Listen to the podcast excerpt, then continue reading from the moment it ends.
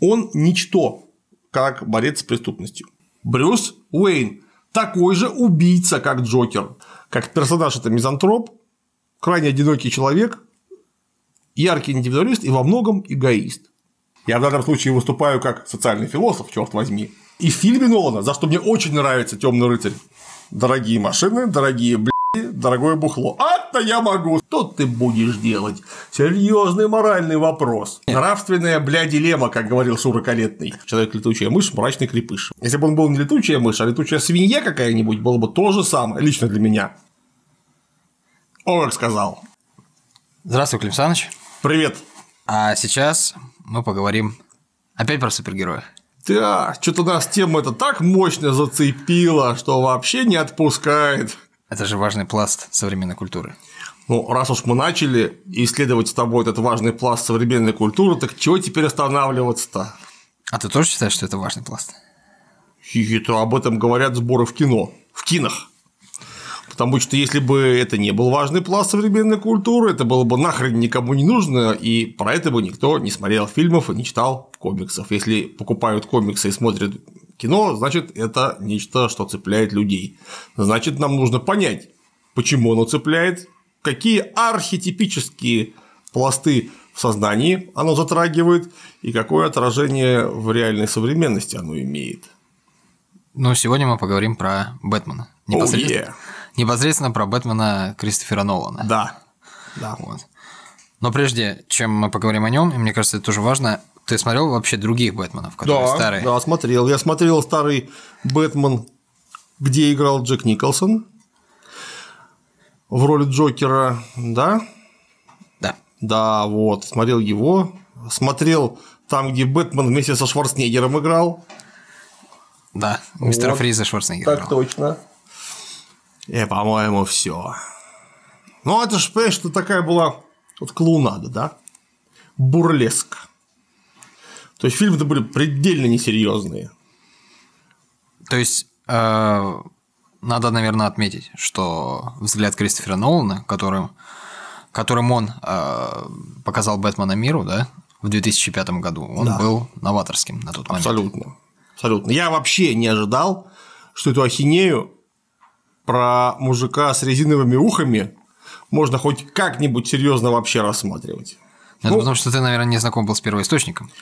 Серьезные-то комиксы существовали и я до так как доходили. комиксов не читаю в принципе, после того, как я вышел из возраста журнала Мурзилка, с тех пор я прочитал один комикс, это были храни... Э, Вендетта. Вендетта, оставить хранителей. Вендетта, ВФ Вендетта, да. То я, конечно, не, не был не в курсе. Да, но когда я посмотрел кино с Джеком Николсоном в роли отрицательного героя, кино-то сделано отлично. Но это отличная именно клоунада. То есть это какой-то такой ну, цирк бурлеска. Вот. Оно несерьезное. Оно наполнено, конечно, какими-то метафорическими смыслами, но это совершенно не драматическое произведение, на мой взгляд. То есть я этому серьезно переживать не могу. Ржать – да. Тем более, что Джек Николсон там такого замечательного психа сыграл что просто праздник какой-то. Впрочем, Джеку Николсону такого рода роли удаются хорошо. И вот, я не знал вообще, что можно об этом говорить всерьез. А Нолан смог. И я считаю, что вот новый Суперман, который человек из стали, который тоже с предельной серьезностью подошел к этому вопросу. Кто там режиссер? Зак Снайдер. А, точно, Зак Снайдер. Нолан продюсер. Да, да, да. Что это заслуга, в общем, новаторского подхода в супергеройском деле, которую который внес именно Нолан. В самую неподходящую минуту, когда этого меньше всего ждешь, может внезапно возникнуть голод надежную защиту от которого предоставляет доставка еды Food Band. Где бы ты ни оказался в Москве, сытную еду они тебе незамедлительно привезут, да еще и с хорошей скидкой на все заказы по коду Клим. И если любишь пиццу, вот вариант с пармской ветчиной в итальянском стиле. Есть и оригинальные рецепты, например, с грушей и ароматным сыром. Для любительниц орудовать парой палочек в наличии широкий выбор роллов с морскими гадами. Или можно заказать зожные поки-боулы, чтобы успеть подготовиться к лету до того, как оно наступило. Ну а для тех, кто и так прекрасен собой. Есть разнообразные сладкие десерты, к примеру, чизкейки Нью-Йорк, классический или клубничный, сочные банановые спрингроллы и нежный торт Black Gin. Для компании друзей под просмотр настоящего нормального кино можно взять порцию другую сырных палочек. А если среди вас кто-то хочет открыть свою доставку, внизу будет ссылка на франшизу Food Band. Там же код Клим для тех, кто просто проголодался. Жми и приятного аппетита. А вот я слышал такую точку зрения о том, что ну, темная... Но опять же, это мне кажется. Вот, я хотел узнать твое мнение. Ты же знаком с людьми X? Да. Ну, вот. Да. А люди X, которые первые, они, по-моему, гораздо раньше вышли. По-моему, там года 2000-го. Самые-самые-самые первые. Вот. И некоторые считают, что непосредственно вот этот вот серьезную канву, драматизм внес уже А я Брайан согласен, Сингер. что тут может быть некая взаимосвязь. Просто стили слишком разные. Нолан режиссер совершенно другого порядка, чем тот творческий коллектив, который трудился над людьми. Людьми. Вот. И сеттинг, согласись, несколько иной. То есть люди Х – это про людей с суперспособностями, которые выстраивают свои непростые взаимоотношения в коллективе и коллектива с окружающим миром. А Бэтмен все-таки это совсем другое. Бэтмен это про человека из нашего мира.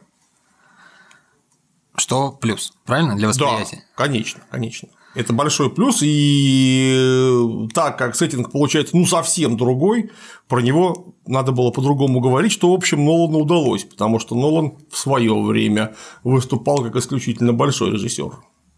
Сейчас что-то последние работы мне его как-то не, шибко радуют. А вот старые работы у него были очень хорошие у Нолана. Новый ты имеешь в виду Дюнкерк?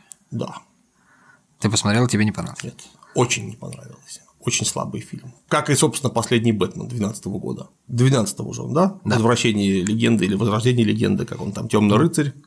12, да, 12 год, точно. Вот, тоже, прямо скажем, не огонь. А вот престиж был замечателен. Его это Мементо было просто прекрасно. Ну и Темный рыцарь, особенно второй, конечно. А Интерстеллар? Интерстеллар – это отличный способ, отличный пример, прошу прощения, манипуляции сознанием. Вот тут прям все сделано идеально. Сценарий дурацкий, все дурацкое, но при этом, пока сидишь в кинотеатре, ты про это дурацкое, ну, конечно, думаешь, ну, я, по крайней мере, думаю, да, я же вижу, что азбукой Морзе передать там несколько терабайт информации, а может быть даже и больше, чем терабайт. Сколько миллиардов лет на это уйдет, интересно. Но там так подобран видеоряд, музыка, актеры настолько вовремя кривляются, вздыхают и выдыхают, делают сложные и простые щи, что это складывается все в такое гармоническое произведение, что тебя цепляет вот прям немедленно. Потом ты выходишь из кинотеатра и думаешь, блин, что это было, что это куча, что это за херня вообще. Но сначала оно цепляет. Я знаю, почему оно на самом деле цепляет, об этом нужно будет отдельно поговорить. Потому что я на холодную свежую голову пересмотрел интерстелларовский Blu-ray, чтобы это не в кино делать, а дома. И, в общем, ключевые точки, как мне кажется, воздействия на человеческое сознание я отметил. Почему это так? Но про Интерстеллар мы Да. отдельно поговорим совершенно. Хорошо. Это пока мы Нолана похвалили. А сейчас будем ругаться, что ли? Нет. То есть можно сразу сказать, забегая немного вперед, что э, мы рекомендуем для просмотра, да, фильмы Нолана про Бэтмена. Я лично со своей, так сказать, колокольни мальчика слегка за 40, я бы, конечно, порекомендовал в первую очередь второй фильм. Но так как не очень понятно, откуда Бэтмен взялся, ну, неплохо бы посмотреть, наверное, и первый. Он сильно-сильно слабее второго, хотя тоже сам по себе неплох. И в отрыве от второго-то неплох, прямо скажем. Но в сравнении со вторым сильно слабее. Так вот, чтобы понять, откуда взялся Бэтмен, можно посмотреть и первый. А потом уже, если вы, конечно, не смотрели, взяться за второй. Второй фильм, я бы его, наверное, склонен был характеризовать ближе к шедевральному. А третий уже можно не смотреть. А третий вообще, лучше вообще не смотреть. Так, ну тогда давай по порядку.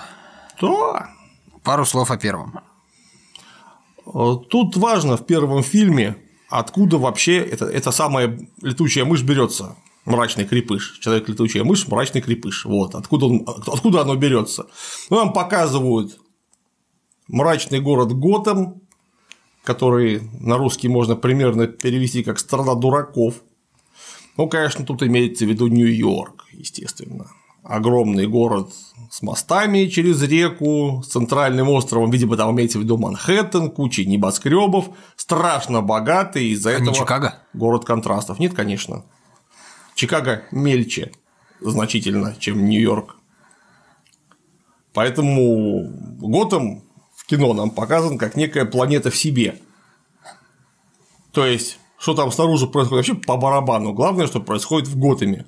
Это такой сияющий град на холме, но он так плохо сияет в силу того, что очень сильное неравенство в обществе, и поэтому там масса проблем внутри. Просто гигантская масса. Заметьте, там кроме Готэма практически ничего нет. Это вот у Нолана там появляется Китай какой-то, какие-то, значит, э, русские балерины, позже, конечно, сам Бэтмен уезжает в какой-то Тибет, но в целом все интересное происходит в Готэме. То есть, если не было бы Тибета и Китая, можно было бы тот же самый сеттинг замутить только внутри одного города. Да, но это самая летучая мышь. Летучая мышь, понятное дело, как по классике, теряет рано родителей, потому что их убивает уличный преступник. Что вообще, конечно, очень странно, они же там страшно богатые, главари какой-то гигантской мегакорпорации, почему за ними не ходит хвостом пять охранников с пулеметами, учитывая состояние с уличной преступностью в городе? Непонятно. Опять же, организованная и не очень организованная преступность, которая должна вроде бы интересоваться богатыми людьми, ну, хотя бы с целью киднеппинга, черт возьми. Почему их никто не охраняет? Такого не бывает. Наверное, годов с 30-х 20 века таких больших людей, в смысле больших денежных мешков, обязательно кто-то стережет. Ну, так мне кажется. Почему этих никто не стережет? Какой-то пришел наркоман-дегенерат, взял их, застрелил. Ограбил. Как это? Он сейчас попробуйте Анатолия Чубайса застрелить. Он полковник Квачков не пробовал, а в тюрьму все равно сел. Ха! А почему так? Ну, его подставили, провокация же была. Было инсценировано покушение на Чубайса, чтобы приземлить Хвачкова, который тогда организовал этот самый патриотический союз, который должен был вынести вотум недоверия. Вот. Спровоцировать, если организовать референдум и так далее. Ну, вот. Примерно так охраняют людей при очень больших деньгах. То есть к ним мелкий уличный воришка подойти просто не сможет не то что на расстоянии пистолетного выстрела, я подозреваю на расстоянии выстрела из линкорской пушки. Я слышал, что даже Эдуард Лимонов, когда ходит в кино, он ходит с охранникой. Очень может быть. Я сам никогда не видел. Ну, я читал, по-моему, это в его заметках. Нет, я имею в виду, что в кино я его не видел, а к нам в гости он домой приходит именно с ними, с охранниками. К тебе в гости приходит Эдуард Лимонов? К моим маменьке с папенькой и моим сестрам. У меня просто сестры, в общем, замужем за, нек- за некоторыми друзьями Эдуарда Лимонова. Поэтому мы дружим семьями. О, неожиданно. Да. Но вернемся в Готэм. Да. Естественно, как нам показывает товарищ Нолан, маленький будущий Бэтмен оказывается на попечении Дворецкого. Отличный актер, кстати, его играет. Майкл Кейн. Так точно. Очень хороший актер. Он прямо такой весь английский-английский, прям сил никаких нету. Я даже не знаю, он вообще сам британец или американец. Играет. Британец. О, да, точно. Играет, потому что Бритиша прям вот как оно есть. И Бритиш этот самый его воспитывает, а потом он срывается с поводка и уезжает на Тибет обретать, так сказать, душевное равновесие, где попадает сначала в тюрьму, а потом в лапы некоего тайного ордена ассасинов, где учится некоторым приемчикам под руководством главного джедая Квайгон Зина. Наверное, на- наверное, надо упомянуть, что прежде чем он сорвался в свою поездку в дальние страны, а, он хотел собственноручно убить э, человека, убившего его родителей, который вышел из тюрьмы по сделке за то, что сдал э, ну, какой-то компромат на местных мафиози. Да, на мистера Марони. Вот. Но сам Брюс Уэйн, именно так зовут Бэтмена, может, кто не знает, э, не успевает убить... э, Его мафиозы грохают. Да, убийцы За родителей. Вот. Но мы не имеем задачи, на мой взгляд, пересказать дословно весь фильм и пройтись по всем его сюжетным пунктам, поэтому я, собственно, об этом и не говорю.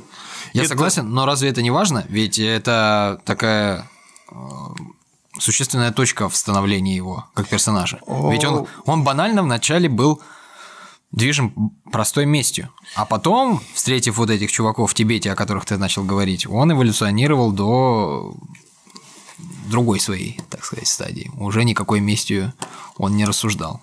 Нет? Нельзя так сказать?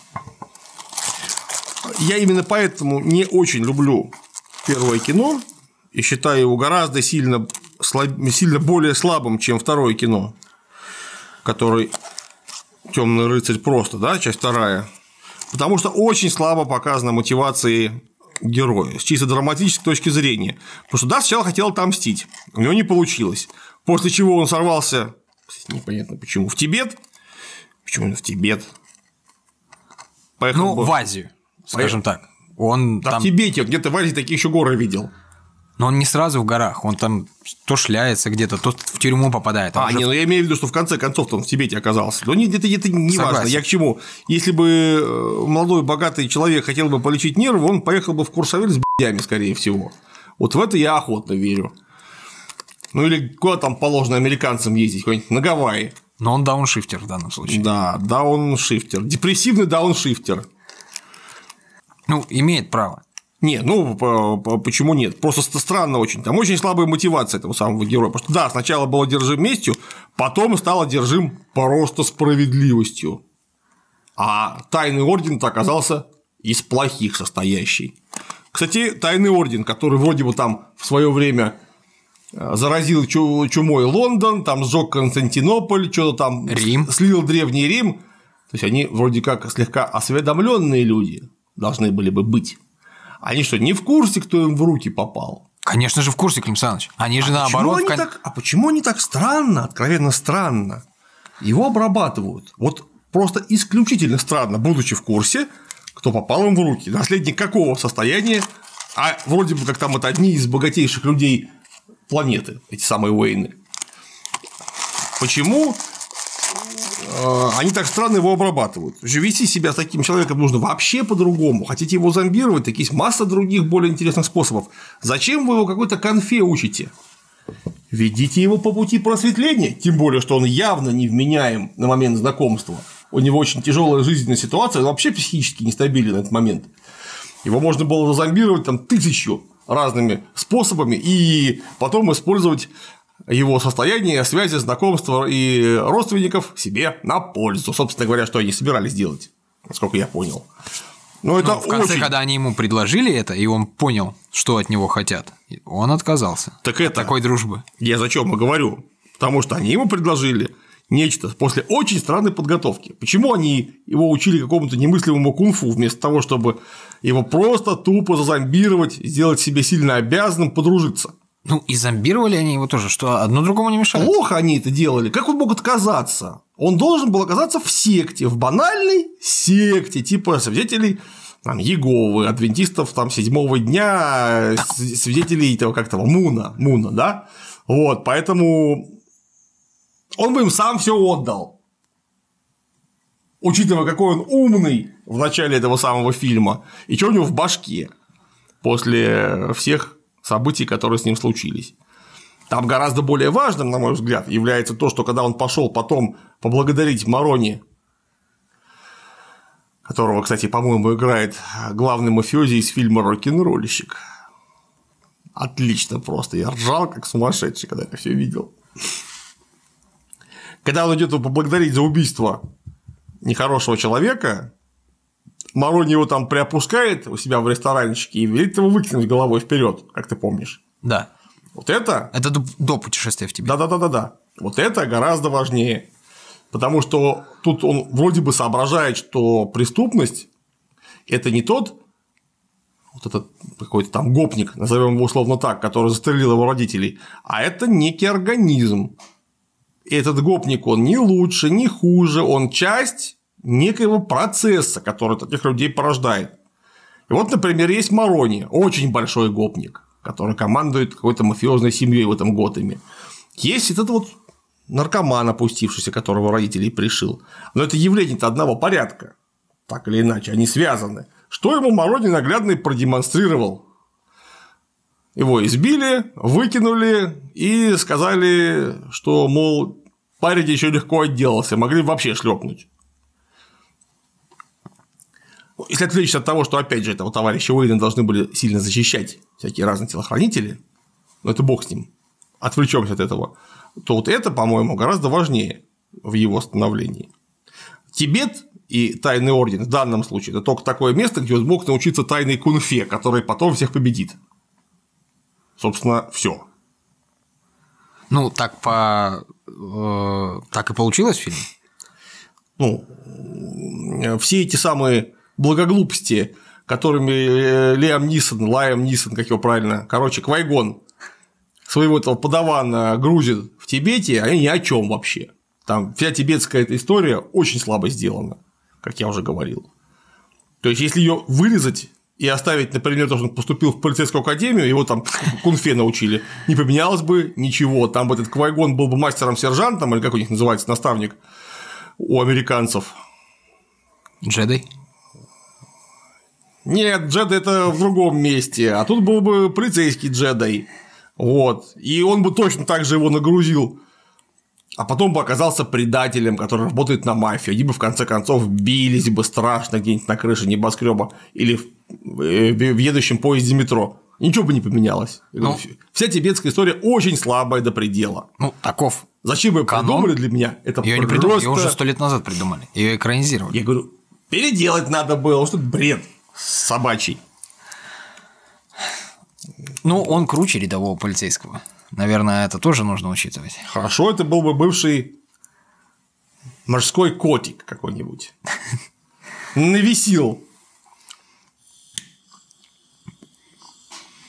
То есть тайная организация, которая занимается тем, что уничтожает погрязших, погрязших в пороках а, не знаю, государство, Рим, Лондон, Общество, короче говоря. Общество, да. Тебя не впечатлило? Нет. Но... Ну, во-первых, такого не бывает. Что за тайная организация, которая может слить Рим? Вы что, рехнулись, что ли?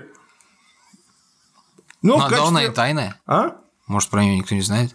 На основании чего он действует, мне интересно, вот самое главное. Ну, есть же всякие масоны там и прочее. Ага, клубы по интересам есть, конечно. Ну.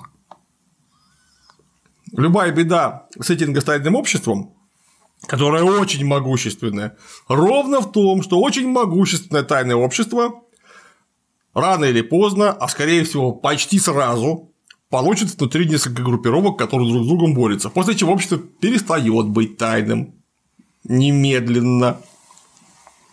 Ну, они же там будут конкурировать, в конце концов останется одна, и она останется тайной? Или это так постоянный это процесс? Постоянный процесс, конечно, потому что за бабло сразу все будут биться немедленно и влияние.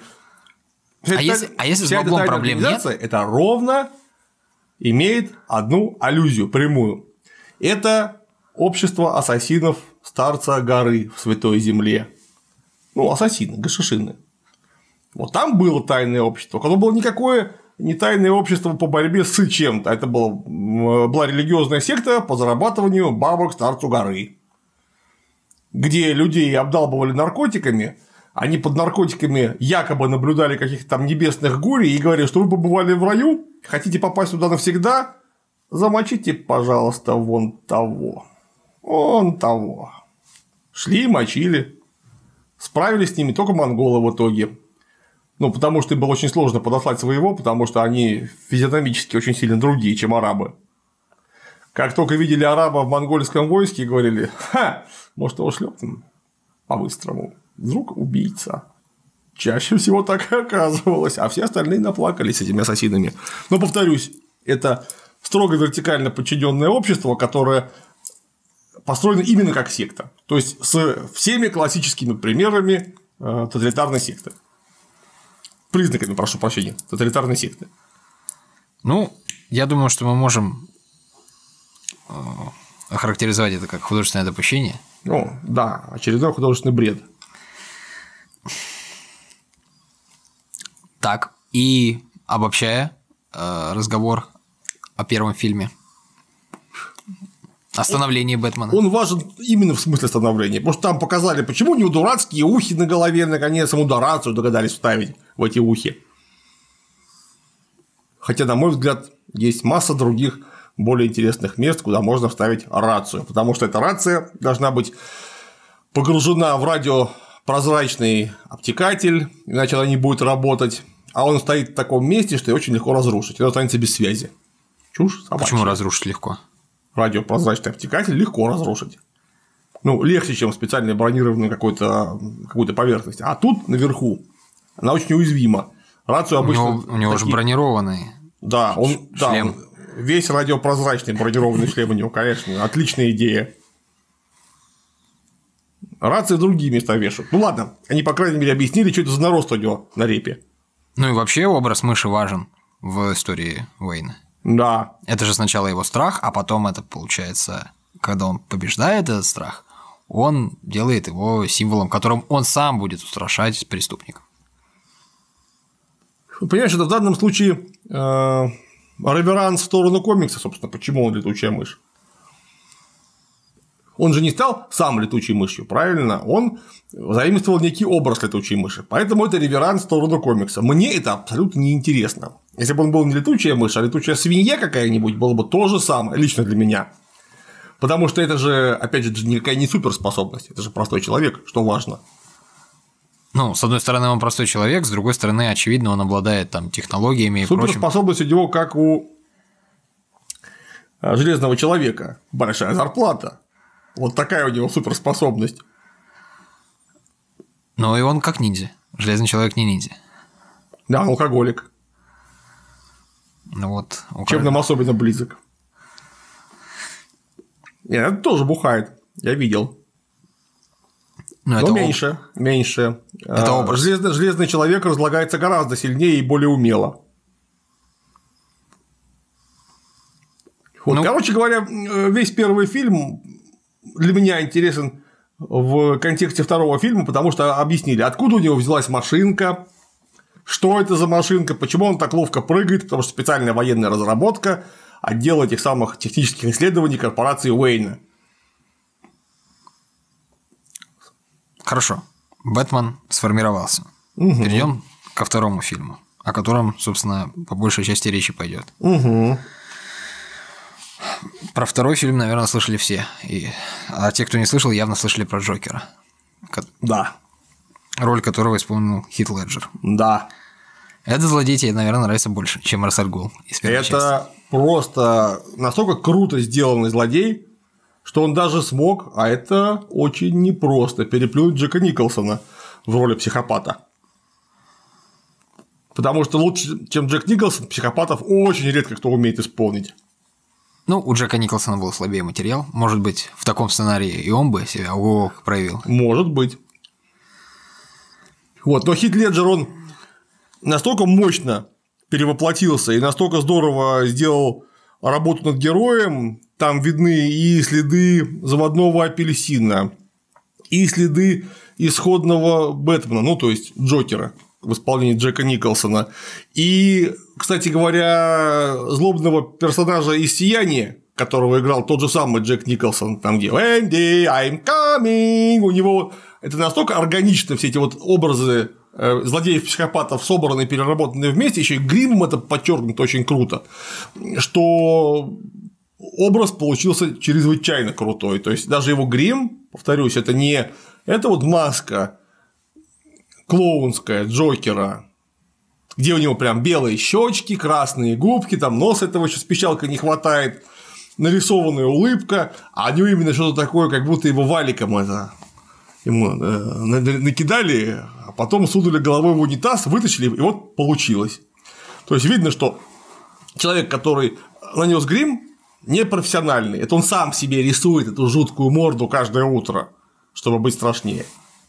Для образа, так сказать. И вот в это веришь, потому что когда смотришь на Джокера в исполнении Джека Николсона, понятно, что такой Джокер может появиться на улице только после того, как его час будут пидорасить в грим-вагине специально подобранные гримеры. Специально подобранным стойким гримом, который не будет от физических усилий от лица отваливаться, как штукатурка. Так. Так, мы не каждого супергероя беремся рассматривать. Ну, фильмы про супергероев. И мы-то берем то, что как-то остро-социально, что остро-социально в Бэтмене. Там очень много поднято моментов важных, на мой взгляд. И очень важный момент в этой летучей мыши то, что кто у нас супергерой? Ну, Бэтмен, очевидно. Супергерой у нас нет, понятно, что Брюс Уэйн. Кто такой Брюс Уэйн? Брюс Уэйн – это очень невероятно супер богатый человек.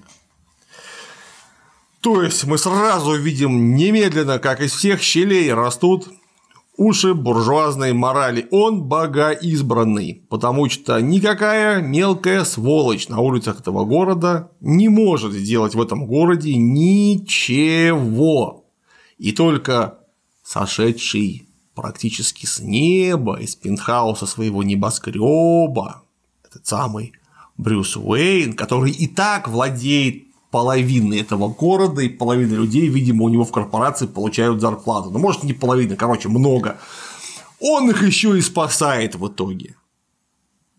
То есть не простой человек, а и так самый могущественный человек в городе. Он еще и оказывается борцом за справедливость. Он там непрерывно делает такие намеки, что он еще и в корпорации у себя за справедливость борется. Одни, значит, отделы, которые ему не нравятся по морально-этическим соображениям, закрывает, другие, наоборот, открывает, там, заравнивает совет директоров, чтобы они ему не мешали заниматься только правильными вещами. И вот Брюс Уэйн несет добро и справедливость в качестве тайного ночного мстителя, одетого значит, в силовую броню и идиотскую каску с ушами. Ну, опять же, каска бредовая до предела, потому что у него это полморда открыто. Если тебе падут пули не в бронированный лоб, а попадут тебе пулей в зубы или подбородок, что будет сильно легче. Или бейсбольные биты туда огреют. Ладно, костюм мы отдельно обсудим. Так вот, в этой силовой броне выступает идеальное добро, которое это добро вершит. Причем, не идеальное. Нет, я имею в виду, что э, высшее доступное добро на э, данный, так сказать, момент времени в данном месте. Вот высшее доступное добро снисходит с своего небоскреба, и тех, кого оно обеспечивает работой, оно еще и спасает. Вот это квинтэссенция буржуазной морали, квинтэссенция протестантской, а точнее в общем, давайте так, э, короче, сейчас я не буду углубляться в религиозные э, догматические рассуждения протестантской богоизбранности. Весь город – это Иерусалим, сияющий град на холме, который нужно спасать. Спасти его может только Мессия, самый богоизбранный из всех богоизбранных, то есть самый богатый человек в городе, то есть Брюс Уэйн. О, вот такой у нас супергерой. При этом ну разве делается такой акцент в фильме? Не, не притягиваешь ли ты это за уши? А понимаешь, зачем это э, акцент делать специально? Весь фильм про это. Не нужно ни, ни, ни о чем акцентироваться в данном случае. Весь фильм именно про это, про то, что всех может спасти только богоизбранный герой. А богоизбранность определяется в буржуазной морали совершенно однозначно наличием денег. Ну вот это но ведь можно не акцентировать на этом внимание, можно же смотреть на этого персонажа как, э, ну, понятно, что деньги, соответственно, его возможности, это важный э, аспект фильма, но тем не менее можно же на него смотреть как на человека, который, с которым случилось несчастье, э, жизнь которого была там поломана в детстве, он преодолел собственные страхи, подчинил их, э, как-то их использовал своими возможностями, предоставленными в жизни, он стал помогать окружающим. Без всякого негатива, нет? Никакого негатива-то нету у меня. Это же просто констатация факта. Ты совершенно прав. Но вот у него поломалась в детстве жизнь, психика и все остальное. При этом это, надо полагать, единственные люди, его родители, которых на улице его родного города застрелили, или там зарезали, убили, избили, ограбили, утопили. Наверное, нет. Там, судя по всему, с уличной преступностью полнейший порядок. Это единственный ребенок, у которого сломана жизнь. Безусловно, Тоже нет. Можно ли предположить, хотя бы предположить, что там из тысячи, условной тысячи детей, которые одновременно с э, Брюсом Уэйном получили поломанную жизнь, нет никого, кто справляется со своими страхами и своей поломанной судьбой. Это даже теоретически предположить невозможно. Ведь правда? Потому что наверняка еще кто-то окажется достаточно э, волевым ребенком, чтобы преодолеть такое кошмарное испытание. Ну, такой ребенок даже в фильме есть. Да, есть, но героем оказывается только один. Ну, если рассматривать э, в третий фильм, забегая вперед, э, там поставлено многоточие в конце, что он занял место Бэтмена. Такой ребенок. Не, ну, понимаешь, Парень из приюта, который пошел в полицейский. Ну, да, да, да, да, да, да, да, конечно. Но ты, ты же заметь, что Бэтмен оказывается, как ты правильно сказал, неким местом, которое нужно занять.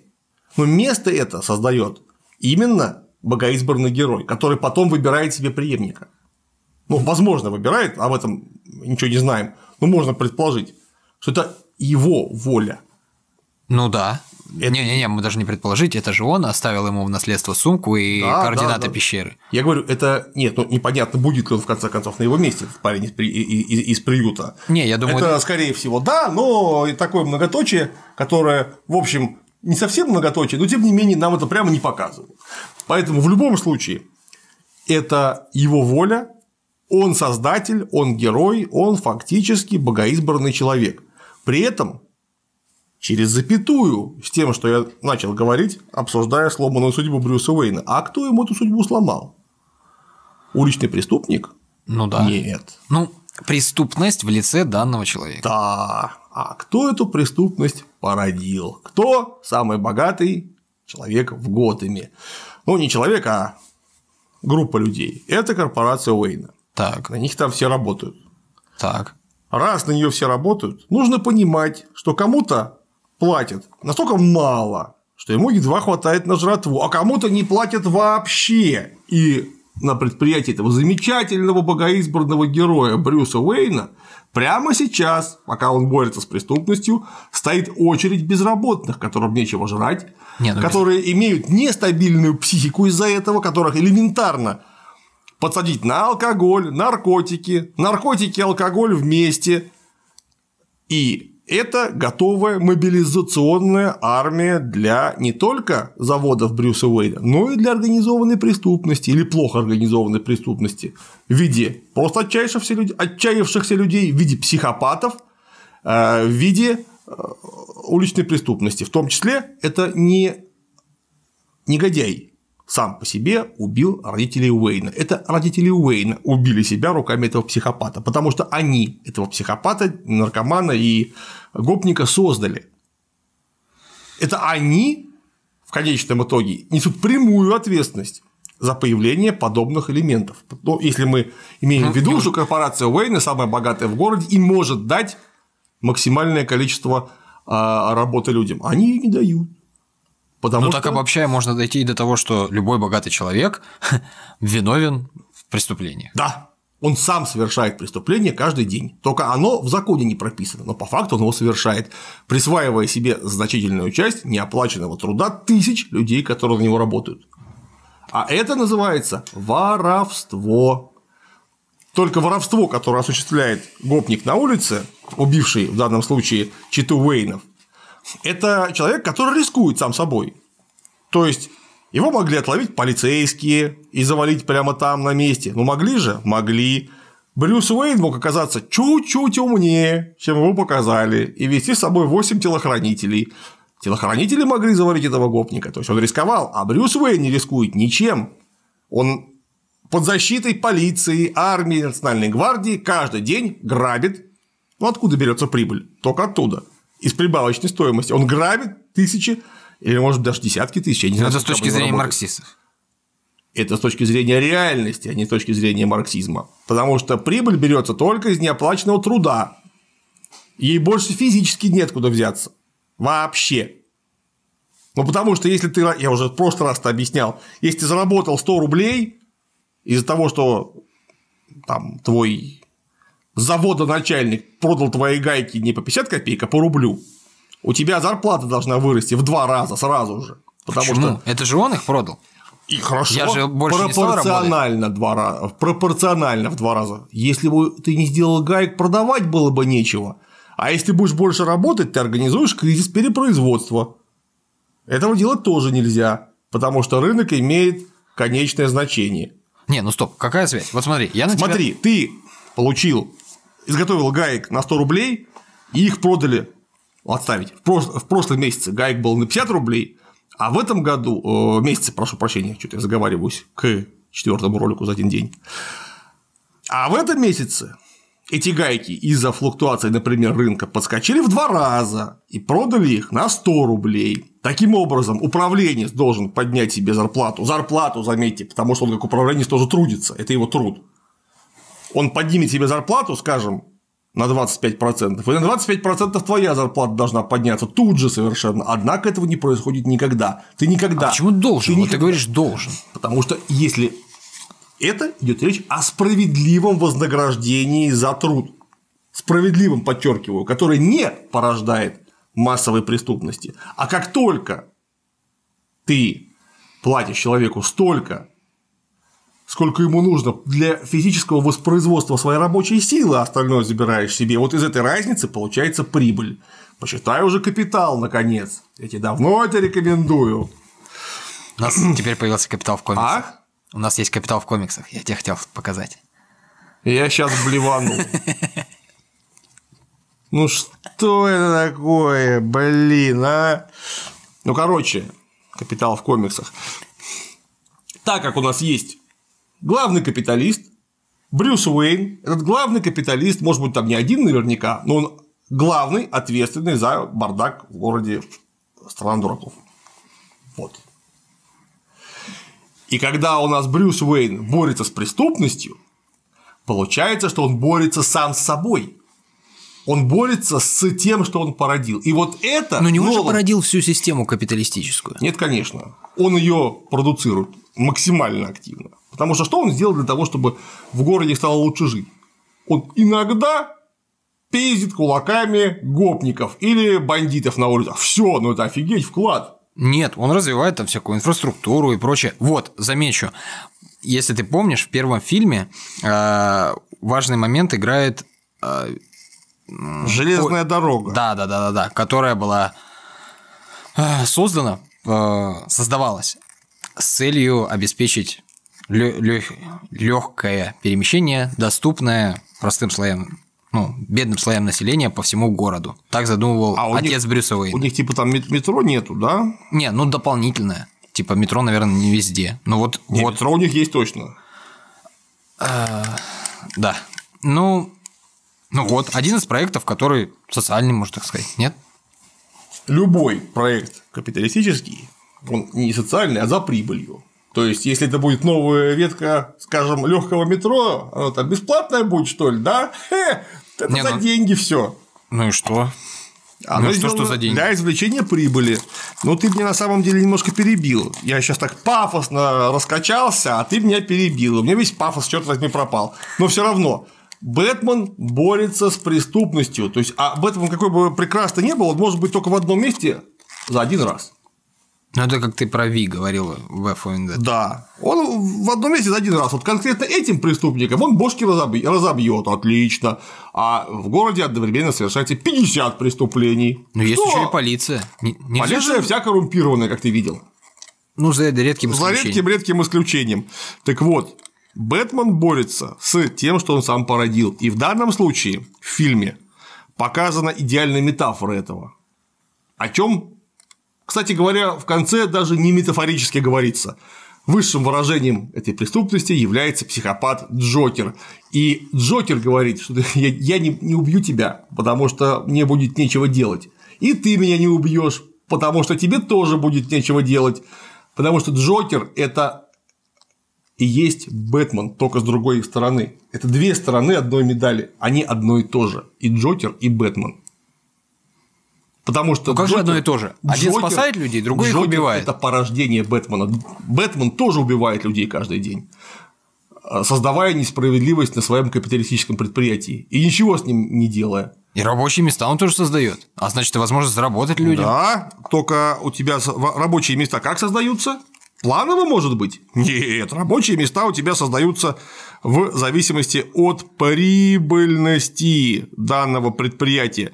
Рабочие места созданы не для того, чтобы ты там заработал что-то, а чтобы ты создал прибыль своему хозяину.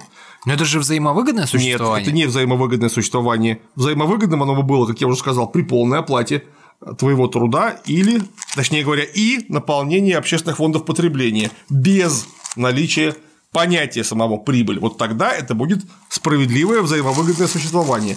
Все остальное – это прямой грабеж, который лишает человека самого главного смысла жизни. Потому что у тебя минимум треть жизни, минимум треть жизни сознательной полностью расчеловечена, потому что ты трудишься на абсолютно бессмысленном для тебя производстве с полным или частичным отчуждением труда. А значит, ты не являешься хозяином своего этого самого результатов, конечно же, труда. Таким образом, ты лишаешься смысла. Это не твое предприятие, ты там работаешь только за одним, чтобы не сдохнуть. Потому что если ты не будешь работать, у тебя не будет денег, и ты сдохнешь. Нет, ну ты будешь получать пособие по безработице и прочее. Во-первых, может быть, ты еще и не будешь его получать. Пособие тебе хватит ровно на то, чтобы купить доширака. И ты в итоге все равно сдохнешь, потому что не будешь иметь доступа к нормальной медицине. Работа на капиталистическом предприятии, особенно на корпорации, это работа, имеющая ровно одну мотивацию – не сдохнуть. Это расчеловеченное состояние. Брюс Уэйн такой же убийца, как Джокер. Точно такой же, только он в костюме, красивый, имеет возможность прокатиться на яхте с русскими балеринами. Ну, блин, они же самые лучшие в мире, это все знают, это факт. А, да. Где там проводят э, время такие, как я? Там дорогие машины, дорогие бляди, дорогое бухло. А-то я могу, сказал Брюс Уэйн, и тут же тебе, пожалуйста, Феррари или что-нибудь там, Мазерати было, я уж не помню. Ламборджини. О, Ламборджини, о, точно. Ламборджини. То есть он просто взял и купил себе машину ценой там в полляма долларов минимум. То есть это то, на что мог вот один конкретный рабочий существовать всю жизнь. Он взял и купил жизнь человека фактически для того, чтобы ну, показаться в обществе прилично. Он что, не мог приехать на Mitsubishi Lancer, что ли? Ну окей, на, Нет. На BMW X5. Он создавал образ Хорошо. такого Да, да, да, молодого да, да, да, да. транжиры. Правильно, правильно. То есть он конкретно ради образа, он пожертвовал фактически жизнями нескольких людей. Вот прямо у тебя на глазах. Ну а что ему нужно было? Раздать все свои деньги и богатство? Еще раз тебе говорю, это часть системы. Он с системой не пытается бороться, он ее тщательно продуцирует, устраняя некоторые ее последствия точечно. А Джокер, повторюсь, это его альтер-эго, это его прямое порождение, это Брюс Уэйн наоборот. Вот в чем дело. У нас, это говорю, и в фильме Нолана, за что мне очень нравится Темный рыцарь 2. Это один из немногих фильмов, где это показано настолько круто и ясно. И в поступках, и в действиях, и в самом образе, черт возьми, и даже в отлично написанных диалогах. Потому что без Брюса Уэйна не будет Джокера. Он говорит, убить тебя? Как? С тобой же так весело! кричит Джокер. Помнишь, да, когда они там э, дрались под конец? Соответственно, и Бэтмен его не может убить. Хотя у него есть шанс, когда он оказывается с ним один на один в камере. Ну, речь же не о том, что его убить. Он собирается предать его правосудию. Он как-то периодически людей там мочит, и не сильно это его останавливает. Ну, Он их там, может быть, сильно бьет, но там никого, по-моему, он не убивает. Ну, ты знаешь, если я вот, например, одев на руку латную перчатку, вот так, знаешь, перетяну по голове человека, вот как там показано, как Бэтмен это делает, я тебе гарантирую, шансы того, что он потом в больнице не выживет, огромные. А у Бэтмена еще ко всему прочему сам силовой костюм, и сам он ниндзя, бьет, видимо, сильнее, чем я, хотя я тоже, в общем, не слабый. Повторюсь, это не кулак, хотя и кулаком можно убить без вопросов. Это кулак в кастете. Это смертельное оружие абсолютно, особенно если это подготовленный человек. Не, может, кто-то там сильно и пострадал, но давай скажем. Нет, он, он о, вполне себе осуществляет э, летальное насилие, Бэтмен, которое, может быть, и не окончится летально, но может и окончиться. Он вполне у людей убивает. Свернуть шею Джокеру у него было, ну, если он представляет такую угрозу. Тогда чем он лучше был бы? Вот там же есть такая моральная дилемма у Бэтмена. В самом начале... Нравственная, бля, дилемма, как говорил Шура Калетный. Э, в самом начале, Извините. Да, если ты помнишь, еще в первом фильме, от чего он и покидает Лигу Теней, да. на последнем экзамене ему предлагают убить человека, Да. который что-то там убить крестьянина, который там то ли соседа убил, либо что-то украл. Ну, в общем, преступник- я помню. преступника. На что он говорит свое Я не такой. Я не такой, да, и отказывается убивать. После чего там происходит конфликт с этой Лигой Теней, и там пожар начался. Вот. Потому что если он начинает убивать, чем, чем Нет, он лучше? смотри, Есть конкретно опаснейшее явление. Это конкретно Джокер. Опаснейшее явление угрожает даже не конкретным людям, а жизни целого города. Он собирается погрузить его в хаос. Он собирается убить там не двух, трех, десять человек, а сотни людей он собирается убить. И вся организация держится только на нем. Его надо посадить в тюрьму. Гораздо проще его при попытке к бегству шлепнуть или при самообороне. Тем более, что Бэтмена вроде как все равно никто не может найти. Он может сделать всем ручкой и опять оказаться в своем пентхаусе. Однако он его не может убить. Этого самого Бэтмена, э, Джокера. Повторюсь, он его только сильно побил. И то, знаешь, так чуть-чуть. Это того иск- даже макияж не потек.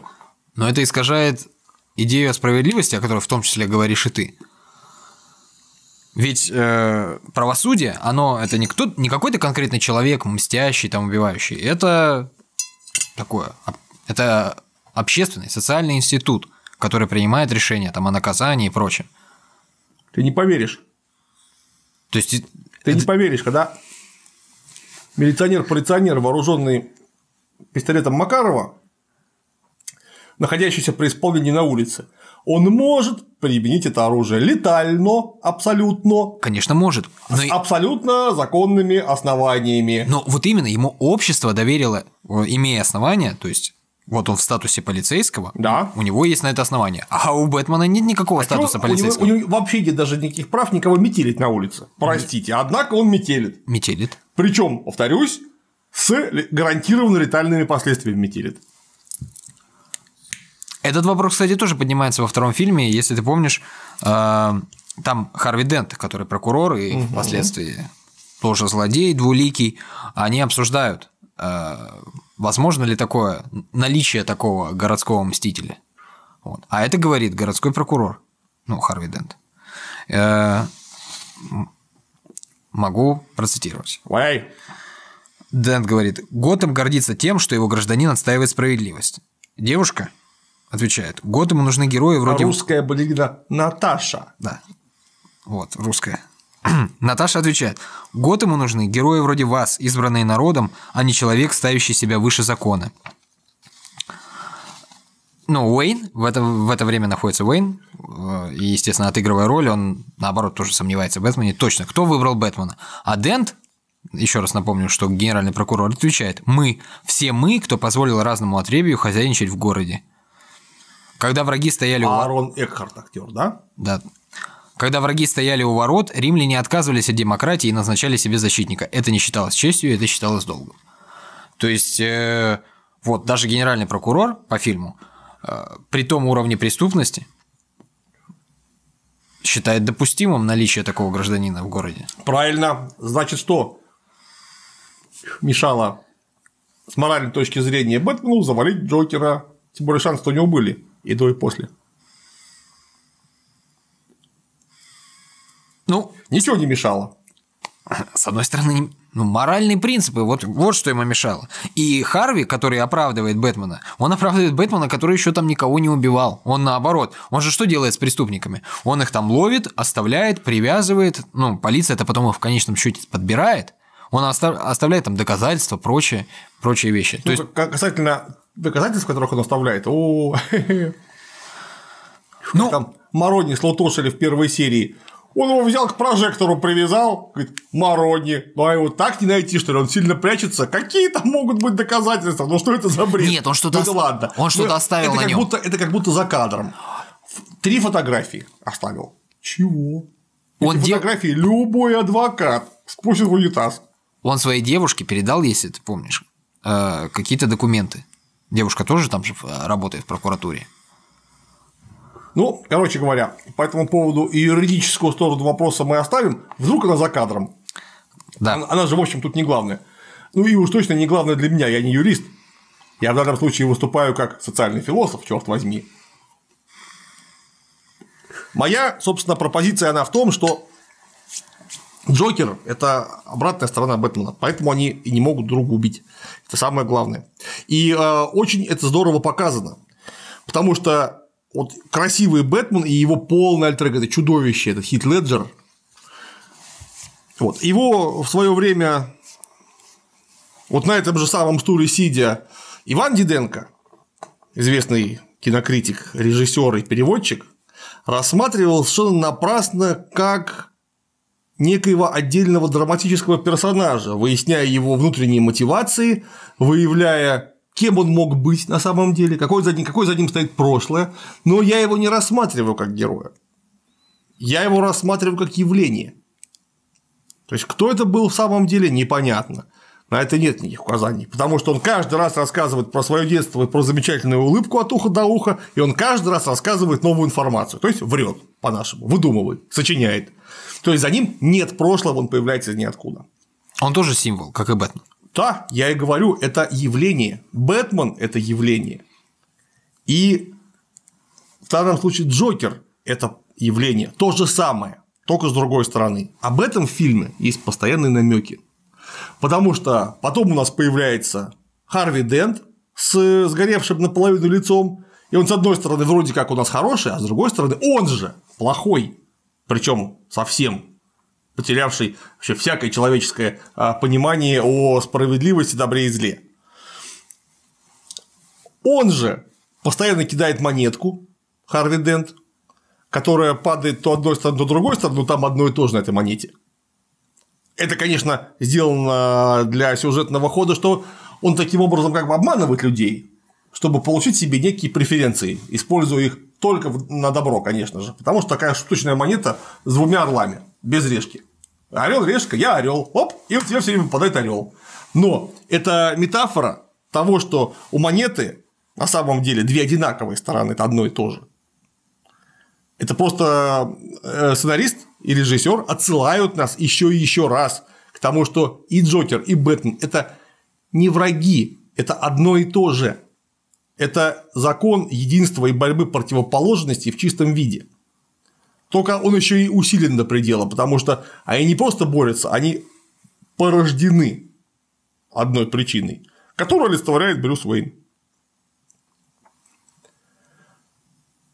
Ты сейчас про капитализм. Да, конечно, я же об этом уже, по-моему, раз пять прямым текстом сказал. И когда э, Б- Бэтмен, чуть не сказал Бэтмен, Джокер начиняет взрывчаткой два парома, половину из которых занимают закоренелые преступники из местной тюрьмы, а другую половину достопочтенные граждане. Ну, И- недостопочтенные. Что? Недостопочтенные. Ну, всякие граждане. Да. В том числе просто люди.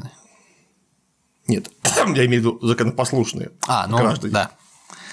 законопослушные граждане. И когда э, Джокер ставит перед ними выбор, кто первый нажмет на кнопку, потому что один детонатор находится у преступников, от кораблика с приличными гражданами, и наоборот, и оба корабля начинены динамитом.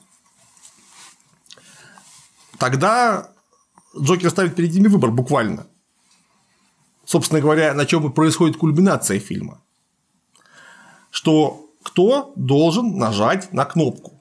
Потому что, по идее, надо бы, конечно, рвануть преступников.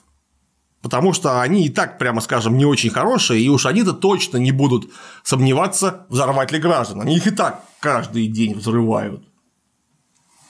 Вот, но первый, кто отказывается от такого выбора, отказывается одноглазый здоровенный громила в оранжевой робе, который отбирает у одного из кого-то моряков, что ли, Охранник. Ну, охранников. Охранников, охранников, да, охранников эту самую кнопку и выбрасывает ее за борт. Потому что даже преступник, будучи человеком, на себя такую ответственность взять не может. У них это называется понятие.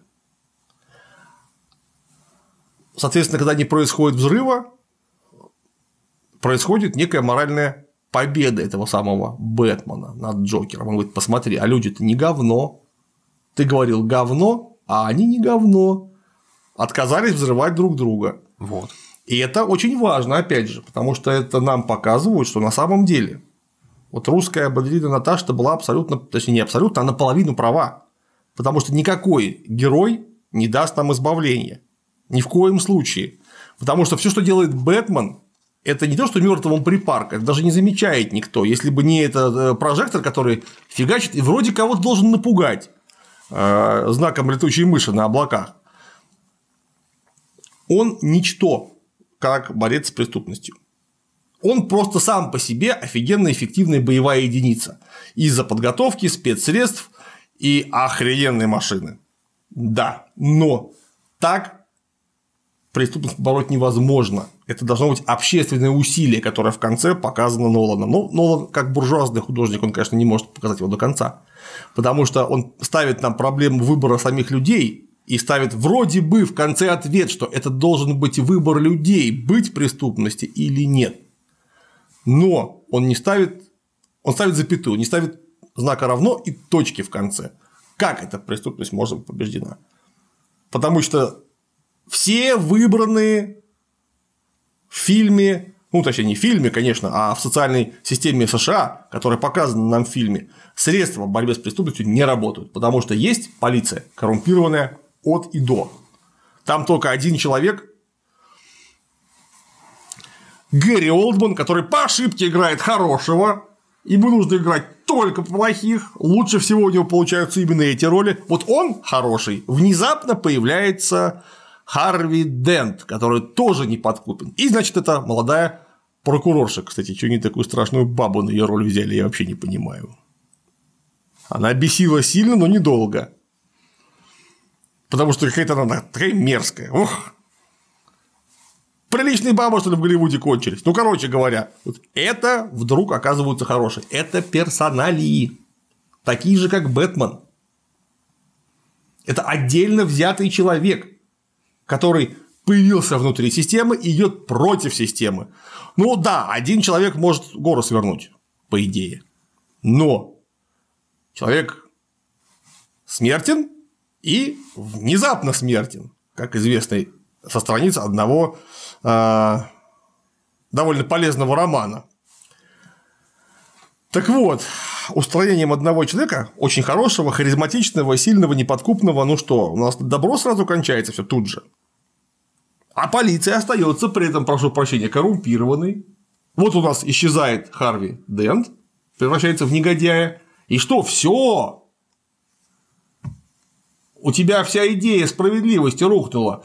Говорят, что на тебя смотрели, на козла, как на идею, как на новую надежду, на белого рыцаря Готэма. Ну что это за бред? У вас вся прокуратура работать нормально должна, а не один человек. Один человек ничего не сделает. Даже его решения самые правильные э, коллеги коррумпированные элементарно могут саботировать. Как угодно вообще. С этим это ноль без палочки в данном случае. Ноль.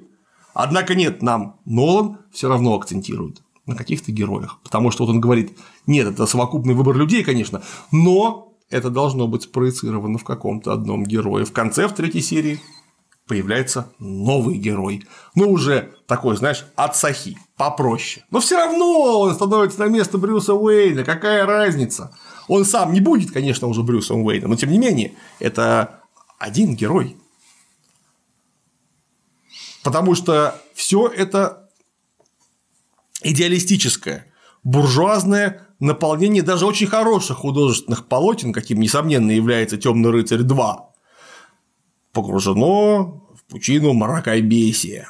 Они не могут дать правильного ответа на то, что делать. Ну а какой правильный Наполнение, ответ? Избавиться от капитализма? наполнение системы хорошими людьми ни о чем не говорит, потому что система останется паршивой. Ты можешь будучи хорошим человеком, вдруг начать брать взятки, потому что все твои товарищи берут, а ты вдруг оказался в очень тяжелом материальном положении. Например, там, не дай бог, там сильно заболела мама, жена, дочь, а у тебя денег нету, все. И тут тебе предлагают, а давай сейчас тебе 500 тысяч долларов дадим, а ты, ну, даже никого не надо убивать, ничего, просто вот сейчас будешь смотреть вот в ту сторону. Мы тоже никого не будем убивать. Мы сейчас просто вот эти деньги переведем из этого места вот в это. Ты же знаешь, что этот вор. Ну, мы сейчас ограбим вора, все в порядке, тебе с и отвалится. Что ты будешь делать? Серьезный моральный вопрос. Серьезнейший. И, скорее всего, в такой системе часть людей эту взятку возьмут. И все, система опять из наполненной хорошими людьми превратится в наполненную разными людьми. И работать будет так, как работает правоохранительная система сейчас. Никак! Фактически. Потому что, да, мелких преступников они могут ловить, но они не могут вылечить причину появления этих мелких преступников. А крупных преступников они не то, что взять не могут, они в их сторону посмотреть не в состоянии. Ну, берут же у нас высокопоставленных там чиновников сажают. Да, кое-кого. Так это не противоречит И... разве твоим словам? Нет, конечно. У тебя есть крупная преступность. Пока у тебя один крупный преступник не скажет, что этого взять можно, тоже крупно, но помельче, его не возьмут. Но тем не менее, это так работает эта самая система. Оказавшись внутри системы, будучи очень хорошим человеком, ты не сможешь ее поменять никогда. Ну, а разве Даже человеч... если они все окажутся вдруг хорошими, но это же, опять же, это идеализм, нельзя рассчитывать на хорошего человека. Можно рассчитывать на хорошего человека в личном общении, это да, это не мешает, даже наоборот может сильно помочь, но Массивные общественные системы работают по общественным законам, а не этическим законам, потому что этические законы всегда подчинены общественным тенденциям, и никак наоборот. То есть мораль и этика, они всегда продуцируются общественно-экономическим устройством. Я бы даже сказал экономика общественным, потому что экономика раньше. Они продуцируются оттуда, потому что вот ты говоришь по закону Джокер не может никого убивать, а обязан, значит, доставить его колодок. Бэтмен. А, да, прошу прощения. Бэтмен Джокера. Бэтмен, Бэтмен, Бэтмен, да, и в том числе и Джокера. Но откуда берется закон? Что такое закон? Закон – это всего лишь воля господствующего класса, возведенная в ранг обязательного. Вот и все. Так. Очень простая формулировка так как у нас Брюс Уэйн мало того, что представитель, но еще и олицетворение этого самого правящего класса, который творит добро, понимаешь, в отличие от Ричарда Третьего, который творит зло. Вот этот творит добро, и таким образом Брюс Уэйн, который не имеет права как гражданин никого метелить на улице, это строго запрещено законом, за это полагается тюремный срок, он переступает установление писанного закона, и начинает поступать так, как считает нужным господствующий класс, и он, как его выражение. Не, ну если бы э, так Потому считал он... нужным поступать господствующий класс, это было бы, исходя из определения, записано в законе, нет? Так еще раз тебе говорю, закон в данном случае, что дышло, то есть его можно легко поменять. А можно слегка закрыть глаза на него. И уж если ты, прошу прощения, высшее выражение закона, то ты осуществляешь прямую диктатуру. Вот Брюс Уэйн на улицах осуществляет прямую диктатуру. То есть вручную лично метелит э, негодяев по мордам. То есть он осуществляет прямое насилие, не прописанное в законе. И Ну а диктатура разве это не что-то неограниченное законом? любой, абсолютно любой закон – это есть институт диктатуры правящего класса. Любая власть, любая власть – это диктатура. Потому что диктует что-то. А вот, То есть можно сказать, что Бывает. наш президент это диктатор? конечно, то есть не президент диктатор, а правящий класс, а он э, диктатор, а он выразитель в данном случае. Бывает э, тоталитарная диктатура, деспотизм – это не- немножко другое дело, когда она ничем вообще не прикрыта. Но если она прикрыта чем-то, диктатура, диктатура от этого быть не перестанет.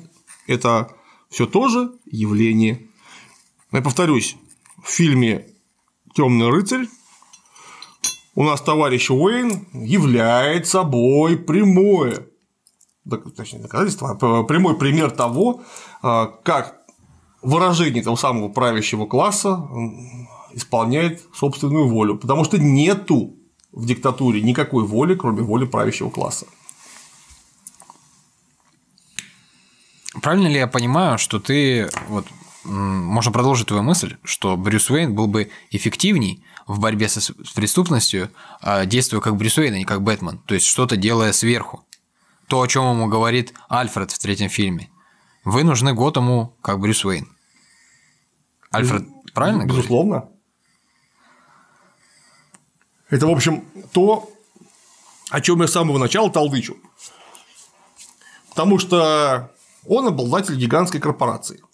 Ну, допустим, Готэм – это у нас не просто большой город, а некий пример, некая метафора огромного капиталистического, очень несправедливого мира. Мы знаем, что один из путей превращения капитализма в социализм – это одна самая большая, возможно, глобальная всеобщая монополия, направление деятельности которой обращено на благо своих работников.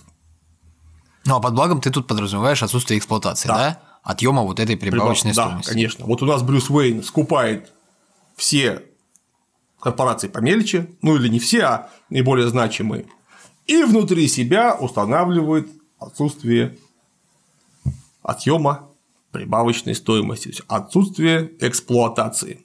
Устанавливает 6-часовой рабочий день и наполнение общественных фондов потребления за счет прибыли. И у тебя таким образом сразу получается гигантский кластер социализма внутри, причем этот кластер, видимо, будет сильно больше, чем все остальные кластеры. Так как социалистическое плановое предприятие сильно эффективнее любого капиталистического, я имею в виду в глобальном смысле, то он очень быстро, Ну, а смысл-то и другие бывают, не только глобальный. ну, смотри, построение социализма дело не быстрое всегда.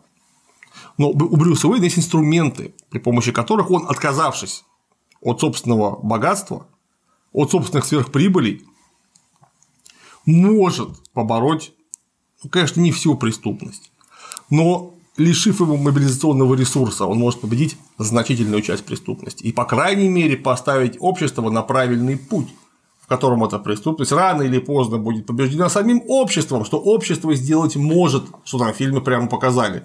Вот, когда даже преступники отказались взрывать пароход с гражданами, зная, что в данный момент им за это ничего не будет.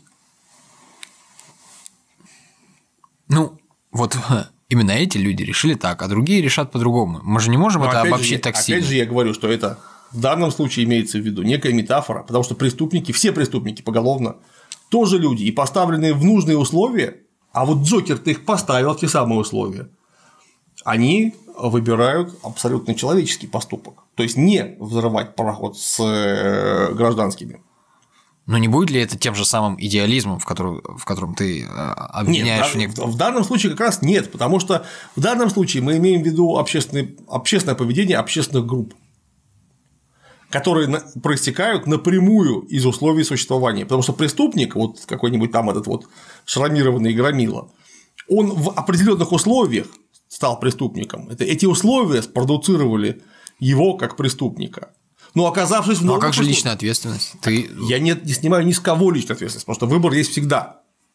Но причину того, что человек стал преступником или группа людей потенциально может стать преступниками, эти причины нужно изучать. в обязательном порядке и устранять их же. Потому что простреливая бошки преступникам, ты не добьешься ничего. Если не устранишь причину. Причина всегда будет продуцировать новых людей, кому нужно будет прострелить бошки. И вот у нас есть общество, общественная группа, например, вот преступники, там целый пароход, как, как некая метафора, которые оказались в совершенно новых условиях, их поставили в абсолютно новые рамки. Вот Джокер их поставил в абсолютно новые рамки. Он сказал, что у вас нет прямой выгоды, кроме спасения своей шкуры.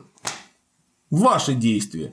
И оказывается, что преступник, который только что вот там на улице грабил людей, потому что ему жрать было нечего, возможно, я так предполагаю, да, не идет на то, чтобы сделать некий окончательный шаг, чтобы разорвать свою человечность на части.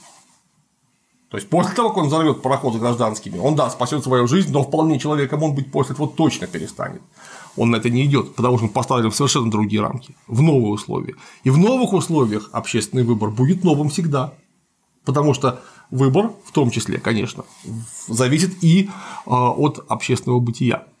Вот это общественное бытие можно изменить. И как раз Брюс Уэйн это может сделать. Это Джокер смог сделать у которого нету таких возможностей, как у Брюса Уэйна.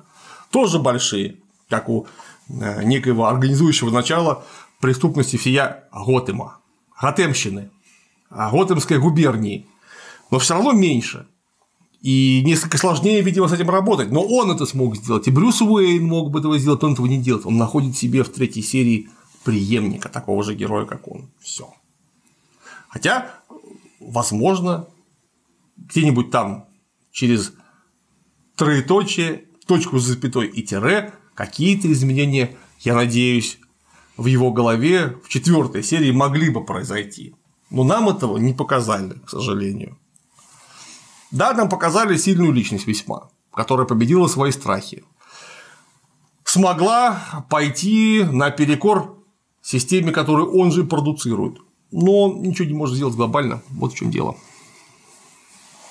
А вот я не могу не спросить. Вот ты говоришь, ты все это сводишь к э, решению подобных вопросов, к э, изменению общественно-экономической формации. Но ведь... В конечном итоге, да. Ты заметь, что я же не только об этом говорю. Нет, я понимаю. Но ведь при социализме, вот и пример этому Советский Союз тоже была преступность. Ты не... обрати внимание, в каких условиях существовал Советский Союз. Потому что сначала у нас не было никакого социализма до 1935 года у нас был социализм переходного периода, то есть социализм в становлении, когда были мощнейшие пережитки старой ОФ, во-первых, а во-вторых, после гражданской войны вся страна была наполнена бандитствующим элементом. Он сам по себе, как ты понимаешь, никуда не денется. Какие ты условия в стране не создавай, с ним что-то делать надо. Потом у нас где-то в 1935-1936 году все-таки построили социализм в полном смысле слова. Он же коммунизм в первой своей фазе. Он уже фактически был.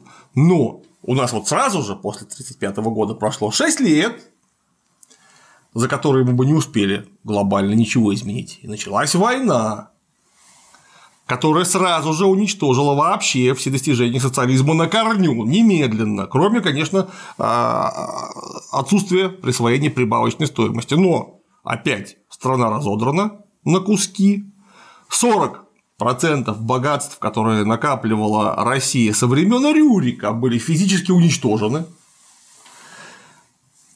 И снова вся страна набита буквально оружием, и есть предпосылки для того, чтобы была преступность.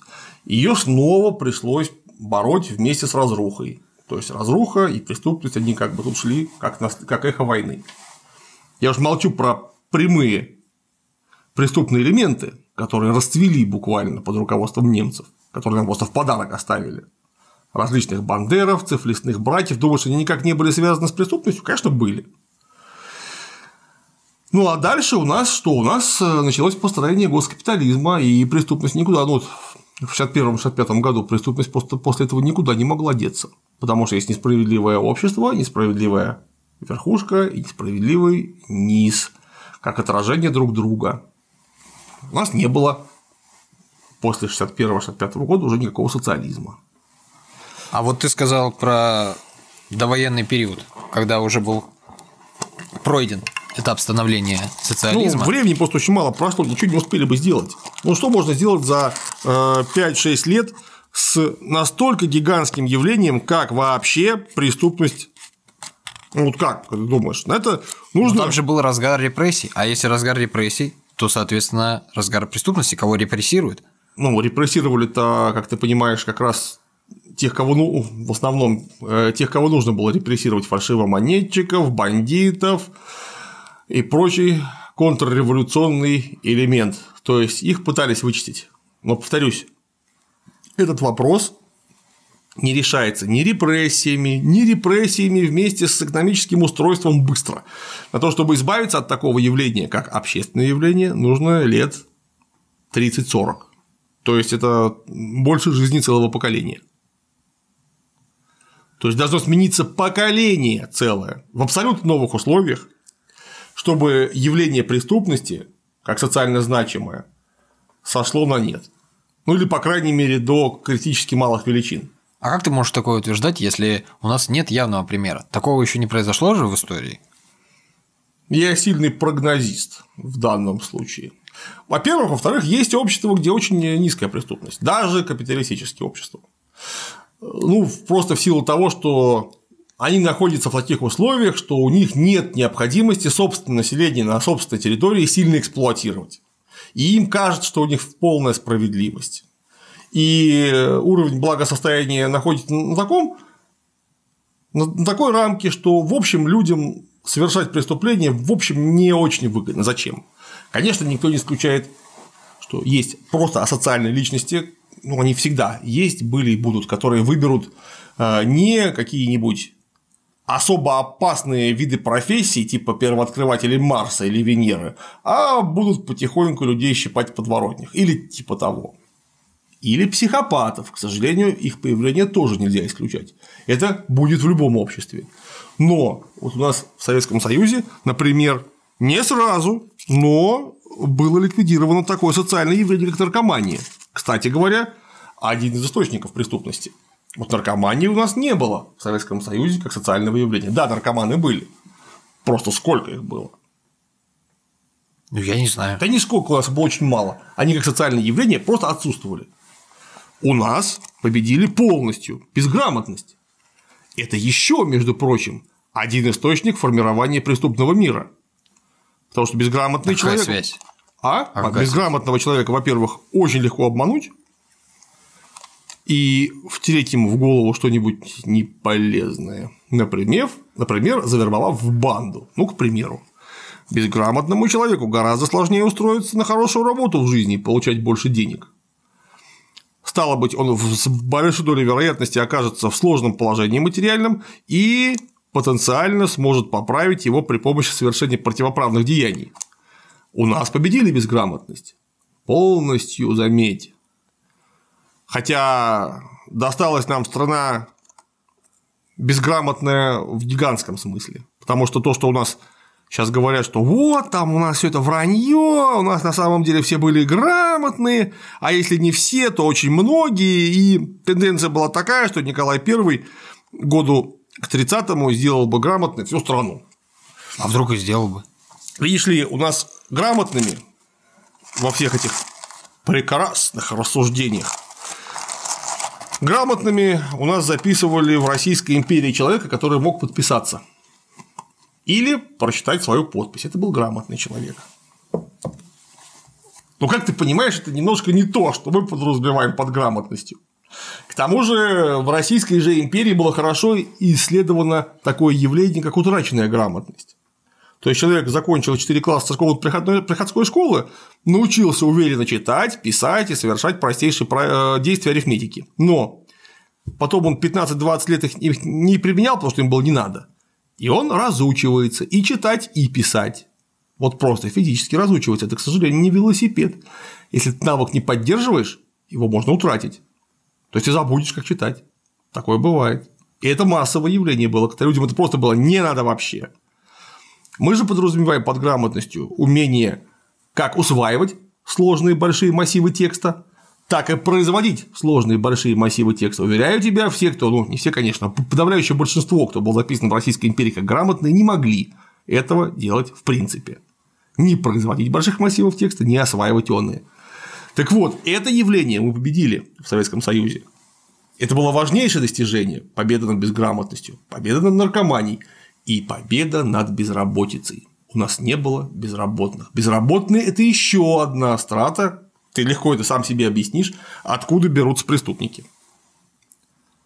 Вот элементарно. Ну, это понятно. Это первейшее место, откуда может взяться преступник. Это безработный или потенциально безработный, которому просто страшно за а, свое место под солнцем. Мы победили бездомность. Это еще. В Советском один... Союзе не было бомжей? Как социального явления не было вообще. А, чтобы остаться в Советском Союзе без постоянного места жительства, нужно было очень сильно отличиться. Просто исключительно сильно отличиться. То есть нужно было совершить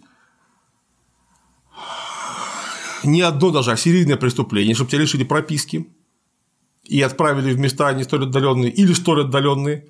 Потом нужно было вернуться так, чтобы у тебя все твое жилье куда-то уже переписали, оно ушло, такое бывало. И ты останешься тогда без места жительства. Но ты мог пойти в общагу, устроиться на работу и пойти в общагу. Это, то есть тебе где жить было бы точно. Хотя, конечно, бывали а, разные варианты. Система не бывает идеально никогда. Но, повторюсь, бездомность как социальное явление у нас вообще исчезла. Сейчас оно опять есть. Но я за 14 лет проживания в Советском Союзе не видел ни одного бездомного. Вообще. И даже по них никогда не слышал. Хотя где я только не был. Я объездил полсоюза. За 14 лет? Ну да, меня батя возил постоянно по городам и весим, ну просто показать, где мы живем.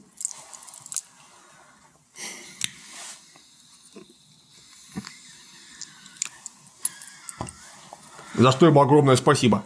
Вот это то, как побеждается преступность уже как социальное явление, но, к сожалению, мы не успели. А вот эти потуги Бетмена с разбиванием морд на улицах – это только для кино хорошо. Для э, реальной борьбы с преступностью это ничего. Ну вот э, немножко опять назад вернемся. Да. А, вот насчет твоего сравнения Бэтмена с Джокером, что это по сути, две стороны одной монеты. Медали. Да? Ну ладно, монеты. Ну, раз уж монетка у Двуликова была, то так.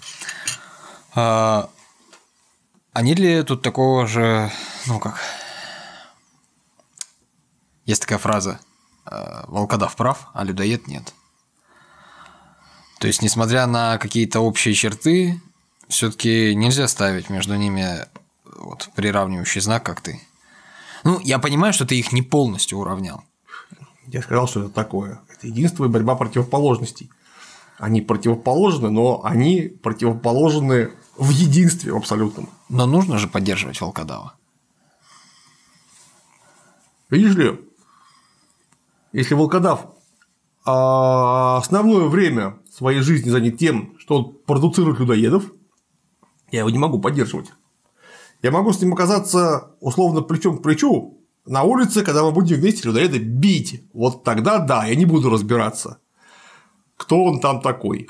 Но когда я узнаю, что этот козел в черном костюмчике в основном занимается тем, что продуцирует этого самого Джокера коллективного, я его поддержать, извините, никак не смогу.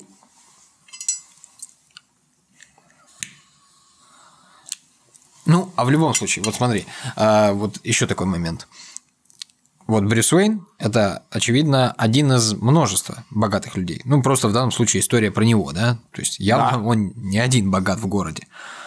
Не должны ли мы уже хотя бы за это поблагодарить его, что вот остальные и даже такого не делают, даже тех усилий, что предпринимает он, э, они просто, а они просто тратят деньги. Они никак не притворяются, они покупают эти машины именно для удовольствия, а не для какого-то образа. Они катаются на яхтах и прочее. Вот. А это... Он же самый богатый, Уэйн. Ну, Значит, один общественного он самый богатый. У них это небоскреб корпорации Уэйнов царит над всем городом, являясь его смысловым как бы центром. А я вот замечу, кстати, в третьем фильме там появляется героиня Марион Котияр, Миранда Тейт, которая в конечном счете оказывается злодейкой, но она финансирует, именно, именно она финансирует его проект по там, источнику бесконечной энергии. То есть у него денег не хватает, он привлекает другие инвестиции. И он вообще там Никто не разорился. совершенен. Это детали. Я, понимаешь, не рассматриваю в данном случае всех этих персонажей как отдельных людей. Я их рассматриваю как явление. Я же оговорился, что я и Джокера рассматриваю как явление, и Бэтмена я рассматриваю как явление. Оно явление, конечно, в первую очередь в голове. Это культурное явление, а не явление в фильме. Фильм, почему я трачу вообще время на разборы всего этого барахла супергеройского. Это одно из важнейших отражений реальности того, что происходит у людей в башке. То есть люди нек- неким образом отражают реальность у себя в голове, и это отражение продуцируют в произведении искусства. Разного качества, в том числе очень хорошего, как Темный рыцарь 2. Но это всего лишь проду- продуцирование, проецирование, прошу прощения, проецирование того, что мы имеем в реальности. Исследуя, исследуя кино, мы исследуем то, как мы воспринимаем реальность. Вот это очень яркое отражение того, как мы воспринимаем реальность. И там есть масса точнейших находок. Причем я не уверен, что все из них сделаны неосознанно. Многие сделаны специально, это хорошо видно. Как Харви Дент, А вот слушай, потом стал этим самым. Двуликим. Напополам. Вот, кстати, касательно Харви Дента. Такой момент. Финал второго фильма, когда э, Харви Дент пытается подкинуть монетку и решить судьбу семьи комиссара Гордона, Так. э, Бэтмен ему мешает, они вместе падают там на стройке с большой высоты, Бэтмен там повреждает ногу, а Харви разбивается насмерть. Но они э, с Гордоном э, не дают правде о том, что Харви отступил от принципов, сошел, ну, поехал крышей, э, встал на путь преступности, вот э, до чего дошло. Они пытаются сохранить его образ вот этого белого рыцаря Готэма и заключая соглашение с Бэтменом, что он, именно Бэтмен возьмет на себя вину за все преступления Харви, а Харви они выступят, вы- выставят героем города. Вот э, допустимо ли в твоем, в твоем понимании вот подобная ложь во благо? Это очень сложный вопрос всегда по поводу лжи во благо, потому что когда она откроется, она сразу же обернется прямой своей противоположностью. Ну, так и получилось. Так в итоге и получилось. Это очень часто бывает просто. Потому что многие вещи просто физически невозможно утаить. Ну, тут что можно сказать? Во-первых, да, поставили интересный вопрос, на который дан, опять же, что интересно, не однозначный ответ и не дана никакая рецептура. То есть думайте сами, как вы сами бы поступили бы и как вы будете поступать в реальности. Какие-то мелкие секреты можно спрятать. И все люди этим заняты на протяжении жизни. Но большую правду спрятать нельзя. Она рано или поздно выплывет. И если прячутся вот такие вещи, это может обернуться просто чудовищными последствиями. Этого делать нельзя ни в коем случае. Нужно всегда открывать всю правду сразу, потому что это только на пользу будет в любом случае. Вот как это произошло в итоге с тем самым с Харвием Дентовым. У нас в свое время тоже очень сильно не любили говорить, например, про репрессии. Хотя что в них было особенного в мировом контексте? Да ничего. Нужно было честно говорить, что было так, так и так. Вот посмотрите, пожалуйста. Репрессировано столько-то людей, из них по закону наказано столько-то людей с точным соответствием, невидно пострадало по причине судебной ошибки столько, по причине преступных действий некоторых представителей власти столько. Вот у нас такое прошлое. В нем 85% хорошего, 10% плохого, опять мы еще не определились. Все. Вот у нас есть Харви Дент, который до этого вот момента был строго положительным персонажем, который стоял на страже закона, не брал взяток делал хорошо. Потом, вот под действием таких-то причин он надломился и сделал вот такое плохое. За это мы его любим, за это строго осуждаем. Теперь он помер, его уже тем более и не посадить. Все на этом. И никаких последствий бы не было вообще. О, как сказал.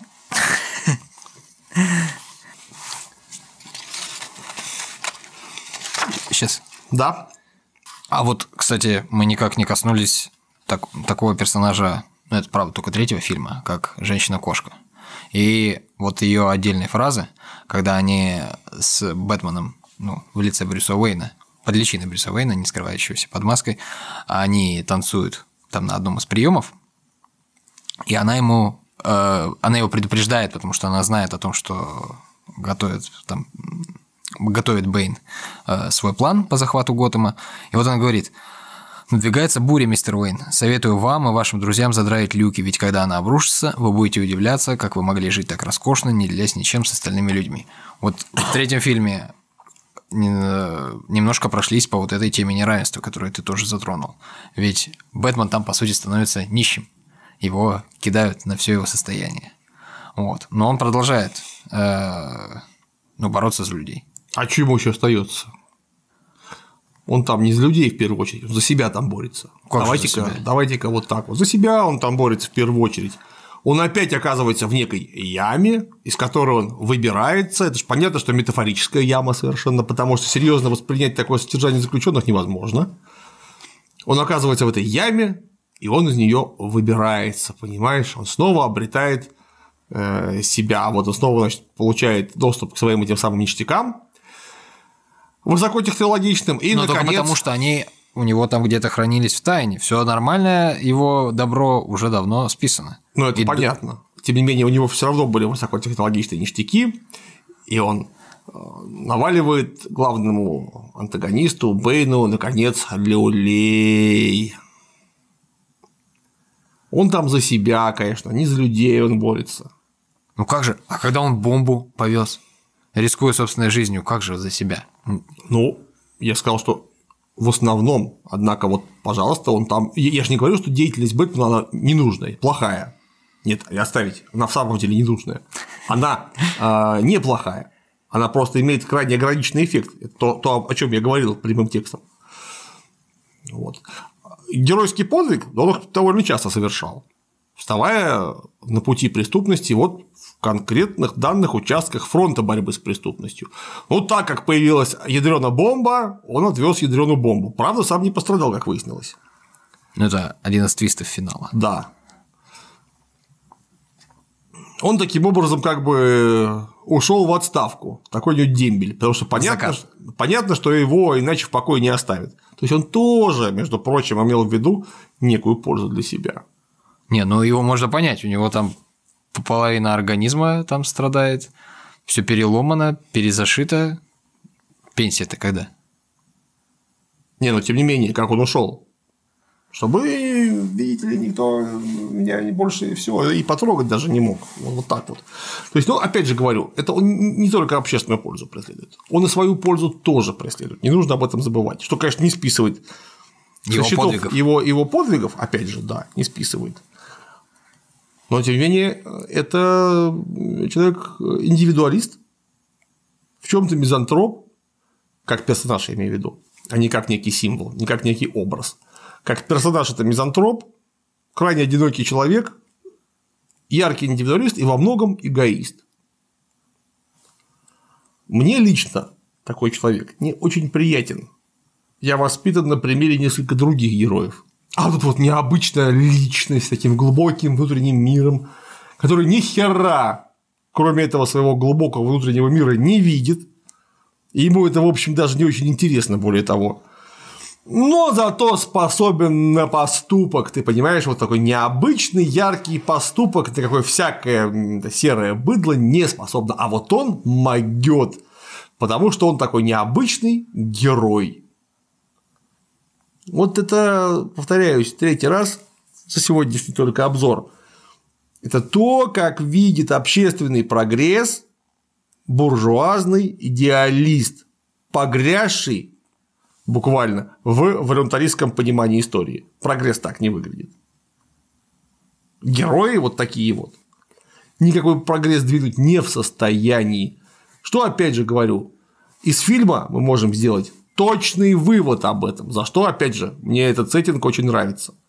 И сам фильм. О тупиковости такой идеи, как э, герой-одиночка.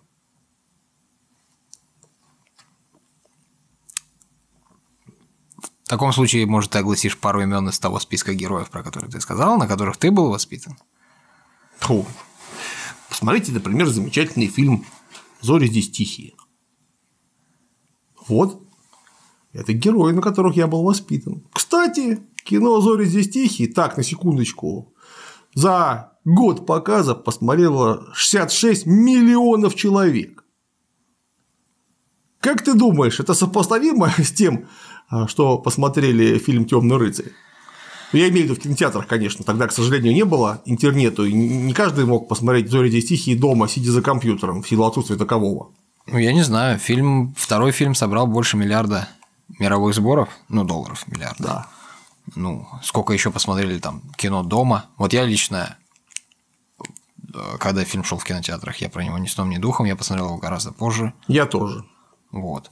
Так я что... пропустил совершенно. Я первый фильм посмотрел в кино, а про второй я как-то вообще забыл. Так что, может быть, аудитория и сопоставима. Не, ну ты заметь, когда снимались «Зори здесь тихие», и какой был технический информационный охват. И вот тогда его посмотрели 66 миллионов человек. Так может ничего просто делать людям было нечего. Ну ты вот знаешь, однако, однако другие фильмы, которые, кстати говоря, тоже были неплохие, такое количество людей не смотрело. Вот это, вот это герои, на которых я был воспитан. В бой идут одни, одни старики. Вот посмотри, какие там люди показаны. Вот это вот настоящие, правильные герои, которые в самом деле могут что-то изменить. Но это а... про войну. Ну, а Бэтмен не на войне? Ну, все-таки это мирное время. Ну, это Нет, не война Бэт... двух государств. Это, это война двух систем. Вроде как правильный и вроде как неправильный, преступный. Бэтмен – солдат, в первую очередь. Ну, как Бэтмен. В своей бэтменической ипостаси. Он солдат, безусловно. Если говорить о фильмах про мирную жизнь, ты об этом имеешь да, да, в виду? Да. Вот, например, очень неприятный, ну как неприятный, во многом э, неприятный персонаж – это, конечно, Глеб Жиглов. Но, однако, заметно лучше, чем наш Бетман. Глеб Жиглов из фильма «Место встречи изменить нельзя». Вот это еще один такой индивидуальный э, борец с преступностью, у которого есть свои принципы, которые он ставит как нечто такое железное, правильное, но тем не менее все равно он э, значительно более положительный персонаж, чем Бэтмен, с большими перспективами. Тоже индивидуальность. Я таких не очень людей люблю. Ужасно мне понравился в этом фильме один короткий монолог Джокера, который наконец отжал половину бабок у преступности Готэма, сложил ее в огромную кучу, и его там итальянец-бандит спрашивает «Джокер, бро, что ты будешь делать с этой кучей бабла?» А Джокер ему отвечает «У меня очень простые потребности. Я люблю динамит, бензин и оружейный порох. А они недорого стоят, после чего берет и сжигает это все.